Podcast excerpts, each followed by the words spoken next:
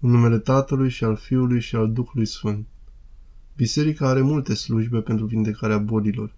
Evident, avem slujba mirungerii, dar puteți merge la preot să le cereți să vă citească rugăciuni pentru boală. Apa sfințită de asemenea vindecă bolile, chiar și miruitul cu ulei sfințit de la sfinți, pentru că astfel primim vindecare. De aceea merge la mănăstiri și ei ne pot da niște ulei care a fost fie într-o lampă cu ulei, candelă, în fața icoanelor sfinților sau a moaștelor, sau care a fost binecuvântat în timpul Sfântului Masul, cum a fost azi. Boala.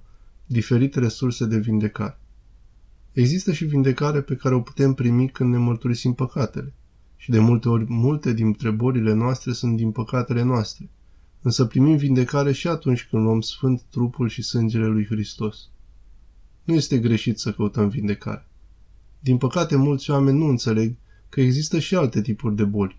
Să înțelegem că există boli fizice și să înțelegem că există și bolile psihice. Biserica are rugăciuni și poate ajuta. Dar există și un alt tip de boală, care este boala duhovnicească, de care oamenii tind să uite, dar voi reveni la asta într-un minut.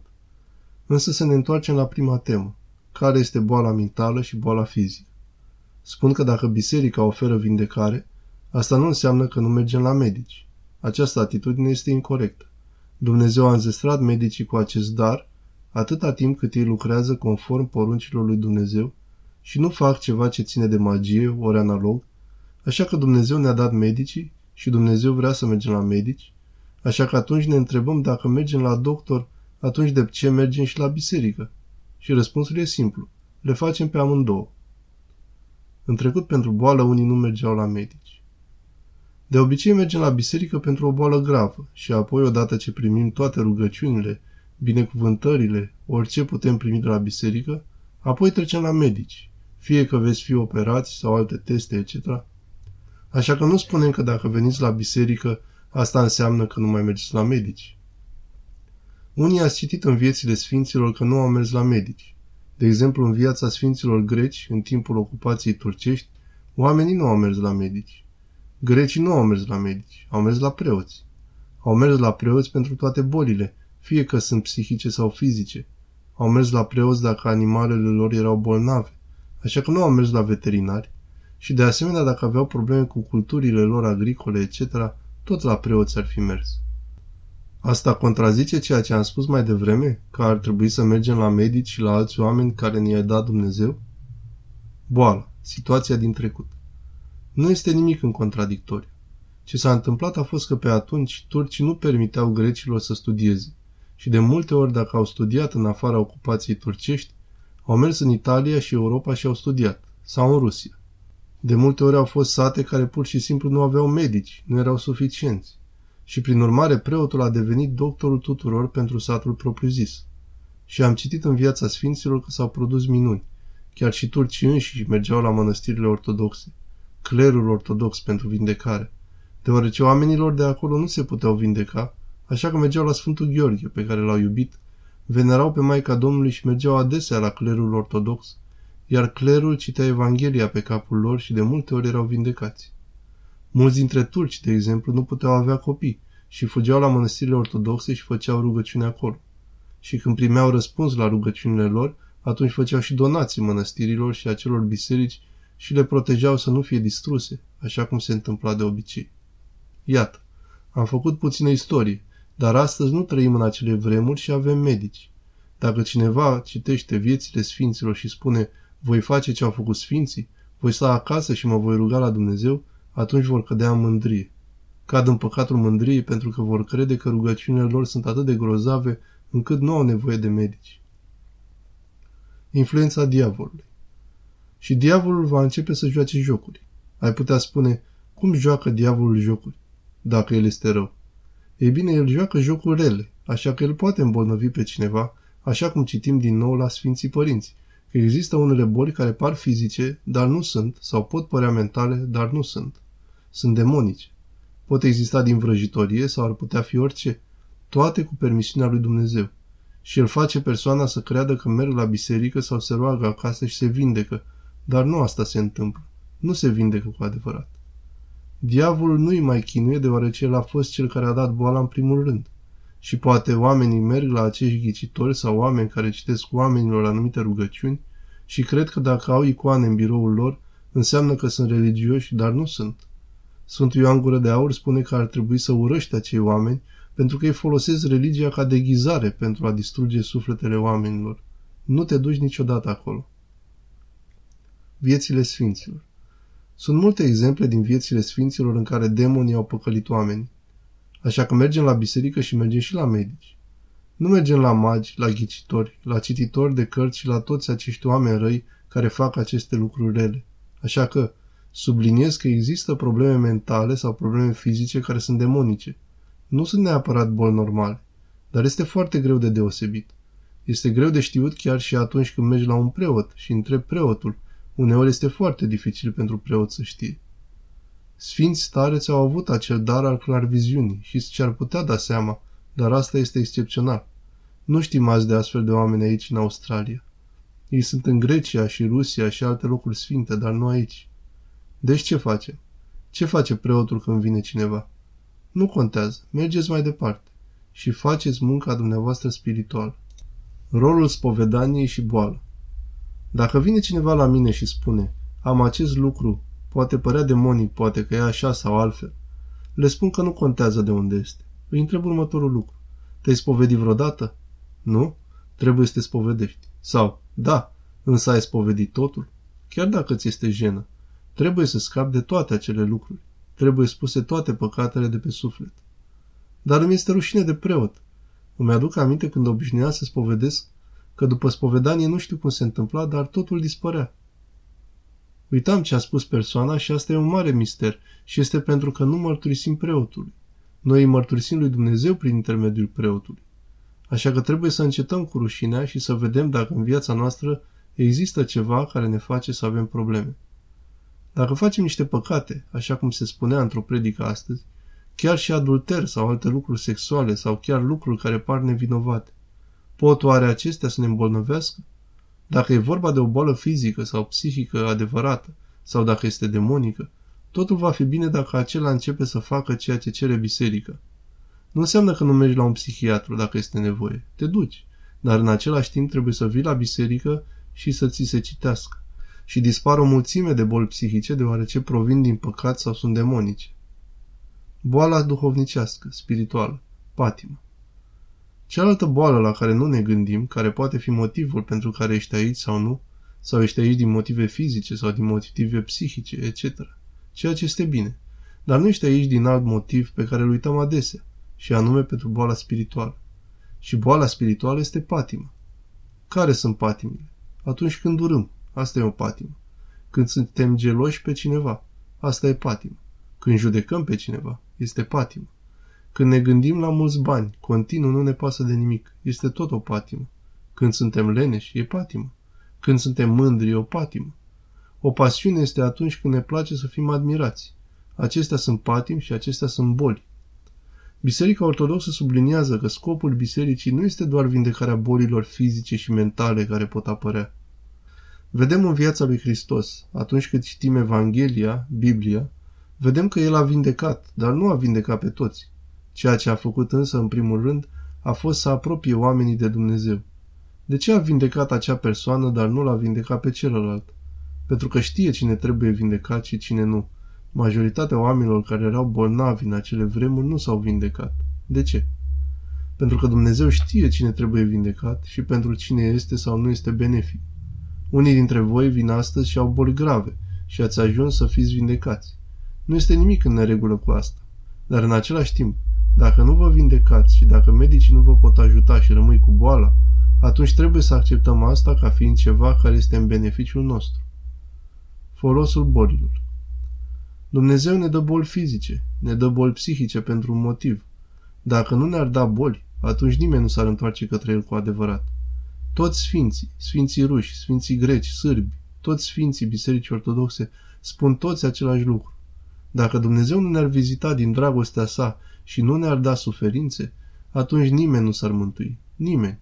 Așa că este benefic pentru noi și de aceea sfinții se rugau și îi cereau lui Dumnezeu să le dea boli. S-ar putea să întrebați, asta înseamnă că ar trebui să cerem boli? Nu. Ei au progresat duhovnicește și atunci când cereau boli, nu au ajuns să blasfemieze de durere. Dacă am fi cerut boli, de îndată ce ne îmbolnăvim, am putea începe să hulim, să înjurăm și să mergem împotriva lui Dumnezeu și să zicem, de ce sunt bolnav? Așa că nu cerem. De aceea spunem, Tatăl nostru care ești în ceruri, și nu ne duce pe noi în ispită. În fiecare zi, dimineața, la prânz, rugăciune nocturne, îi cerem lui Dumnezeu să ne dea vindecare trupului și sufletului. Există un lucru pe care Dumnezeu ar putea să-l permită. Să fie boli mentale și el ar putea permite și boala fizică. Poate fi voia sa, dar ceea ce nu este voia lui este boala spirituală. Dumnezeu nu vrea ca cineva să rămână cu patimi.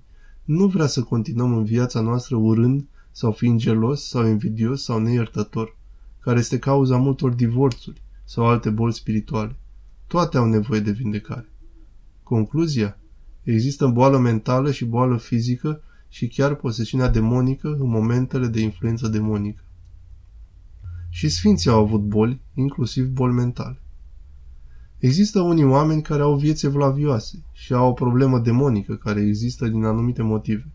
Nu neapărat că ar putea fi din vina lor, din păcatele lor din trecut, dar chiar și acele lucruri sunt benefice. Avem chiar și sfinți, precum Sfântul Pavel.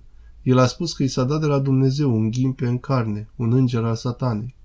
Dumnezeu i-a permis Sfântului Pavel să fie chinuit de demoni.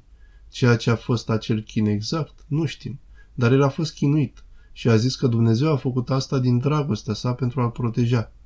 Pentru că Sfântul văzuse atât de multe viziuni, făcuse atât de multă muncă, că se temea că ar putea cădea în mândrie. Și Dumnezeu, ca să-l protejeze, i-a permis să fie chinuit. Și celorlalți apostoli Dumnezeu a îngăduit să fie persecutați, a îngăduit să fie bolnavi, Dumnezeu a îngăduit să fie torturați, et cetera. Am citit chiar un sfânt grec de pe o insulă din Grecia, care la fiecare doi ani, este de acum câteva sute de ani, dar la fiecare doi ani ar trece printr-un tip de criză mentală, un fel de problemă, și a fost sfânt. Și se pierdea complet, devenea foarte agresiv și foarte bolnav din punct de vedere mental. De ce a îngăduit Dumnezeu acest lucru? Dumnezeu știe. Și a fost recunoscut ca un sfânt. Optica noastră strâmbă. Problema noastră este că ce credem că e bun este rău și ce e rău noi credem că este bine. Să fii mândru este bine. Să fii puternic e bine. E bine să ne lăudăm și să spunem cât de grozavi suntem. Nu, asta nu este bine. Asta e cel mai rău. Alții zic, nu e bine să fii bolnav, să fii slab. Dar Sfântul Pavel spune, în slăbiciune sunt puternic. Cu cât Dumnezeu a îngăduit mai mult să fie slab, bolnav și chinuit de demoni și să fie persecutat, et cetera, cu cât Dumnezeu l-a făcut să sufere mai mult, cu atât mai sfânt a devenit. Cu alte cuvinte, fără suferință nu există mântuire. Despre Sfântul Ioan din Kronstadt. Și trebuie să ne amintim și de aceea, când citesc viețile sfinților și sunt sigur că mulți dintre voi citiți, unde scrie acolo chiar și Sfântul Ioan de Kronstadt, din cauza minunilor mari care le-a făcut, un sfânt atât de mare la timpul său. Oricine s-a rugat de multe ori, apoi cu acea persoană s-ar simți bine. Știm că mulți dintre voi, pentru că sunteți ruși, înțelegeți cine e Sfântul Ioan din Kronstadt. La sfârșitul vieții sale a devenit foarte bolnav și, dacă mi-amintesc bine, nu a putut respira. Se chinuia și în acel timp el a zis, mulțumesc, Doamne, pentru că mi-ai dat asta să mă curățească înainte de moartea mea. Asta spun sfinții. Atunci cine suntem noi să spunem de ce, de ce, de ce suntem bolnavi, de ce asta, de ce cealaltă? Deci boala și suferința sunt o ușă către rai. Sfântul Ioan Hristostom. Și chiar dacă suntem sănătoși, spune că Sfântul Ioan Hristostom ceva frumos și tare, că atunci când vezi pe cineva care a fost sănătos toată viața și mor brusc, asta nu este bine. E ca și cum Dumnezeu i-a părăsit. Nu vrem asta. Sfinții spun că cel mai bine e atunci când cineva înainte de moarte se îmbolnăvește. Asta îi oferă șansa de a se gândi la păcatele lor, îi dă șansa de a se împăca cu cei din jur, să ceară iertare de la alții, să-și ceară iertare de la aproapele său. Și lumea spune că nu, nu, nu e bine, că persoana suferă, așa că trebuie să schimbăm legea și să facem eutanasie. Aceasta este noutatea de la diavol. Despre eutanasie. Această eutanasiere provine din optica următoare. Nimeni nu are voie să sufere. Suferința este numai rea. Însă Hristos însuși nu ascunde suferințele de pe cruce. Și sunt mulți sfinți care au suferit. Deci nu este chiar corect. S-ar putea să întreb cum să înduri, Dar dacă cineva are cele mai groaznice boli, oamenii pe care ni dau exemplu, știrile care ni le prezintă și toate acele cazuri, arată că vor promova mai mult din asta pe măsură ce trece timpul și spun, uite cum suferă, uite la el cum suferă, este mai bine să moară dacă vor să moară, lasă-i să li se dea dreptul să moară. Ei sunt aceștia, sunt necredincioși, dar moartea noastră a unui creștin ortodox, a unei persoane cu credință, nu e la fel. Martirii și boală. Ca și martirii răniți, suferind, pentru că li s-a dat har, de exemplu, cineva și-ar fi putut nega credința în timpul turcilor. Un băiețel a fost păcălit, a devenit musulman când a crescut, s-a simțit vinovat, apoi a mers la muntele Athos, s-a pocăit și mulți dintre ei au devenit călugări. Dar în timp ce erau acolo au spus, vreau să mor, vreau să mor martir. Și părinții îi spun, ești tânăr sau nu ești matur, s-ar putea să te întorci la turci și apoi te vor tortura, s-ar putea să negi, nu fă asta.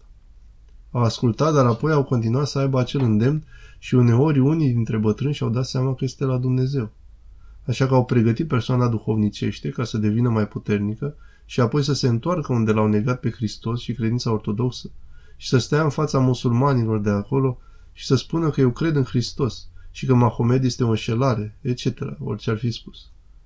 În acest timp, creștinii ortodoxi din zonă făceau liturghii și slujbe să întărească persoana care urma să treacă prin martiriu. De asemenea, încercau să îi împărtășească. Pentru asta, creștinii sau preoții, ca să aibă acces la martiri în închisoare, plăteau musulmanilor bani și ei veneau și încercau să împărtășească persoana ca să aibă împărtășania înainte să treacă prin martiriu, ca el să poată fi întărit. Modelul martirilor astăzi. Să transpunem asta azi. Când cineva suferă, suferă la fel ca ceea ce au suferit martirii. Sfinții spun asta foarte clar, că la fel ca vechii martiri, ar suferi și o persoană cu cancer sau orice altă boală, că suferința este un martiriu. Atâta timp cât nu îl neagă pe Hristos, blasfemind, atâta timp cât spun că rămân slăvind pe Dumnezeu în boala lor. În timp ce sunt bolnavi, se împărtășesc des, sunt unși cu îndelemnul sfânt, ramasul, așa cum am făcut noi astăzi, li se dă apă sfințită, iar celor dragi lor au continuat să pomenească în timpul sfintelor slujbe, în timpul liturghiei, precum și să-și trimită pomelnii peste hotare ca să fie pomeniți zilnic, timp de patruzeci de zile sau câte zile este nevoie. În acel moment și oamenii care suferă primesc forță pentru a putea suporta și de aceea vedem de multe ori că sunt foarte pașnici, chiar fără multe medicamente, în timp ce ceilalți au nevoie de multe medicamente care să-i ajute pentru că nu primesc ajutor. Încheiere. Am vrut să vă spun astăzi unele lucruri pentru voi și pentru mine la care să reflectăm, să lucrăm la patim pe care Dumnezeu nu le dorește. Dacă ne îmbolnăvim, încercăm să ne vindecăm. Nu este nimic în neregulă. Și dacă Dumnezeu nu vrea, că nu e bine pentru noi, atunci să acceptăm și să folosim harul bisericii pentru a putea suporta boala. Și să știm că, chiar dacă suferim cinci, zece, douăzeci, treizeci de ani aici, într-o zi vom muri oricum. Așa că la sfârșit este bine să mor pocăit și să mori în mâinile lui Dumnezeu. Asta contează. Pentru că viața următoare este veșnică. Să nu credem propria noastră prostie și cea a diavolului care ne spune că viața noastră este aici. Viața nu e aici. Viața noastră pe pământ e ca o picătură în ocean, în timp. Este nimic, neînsemnat. Nu suntem pentru totdeauna, niciodată nu vom fi aici pentru totdeauna. Viața adevărată este în viața de apoi. Și toată suferința are un singur scop, să fim mântuiți. Amin. Traducerea double-u double-u double-u punct chilia atonita punct ro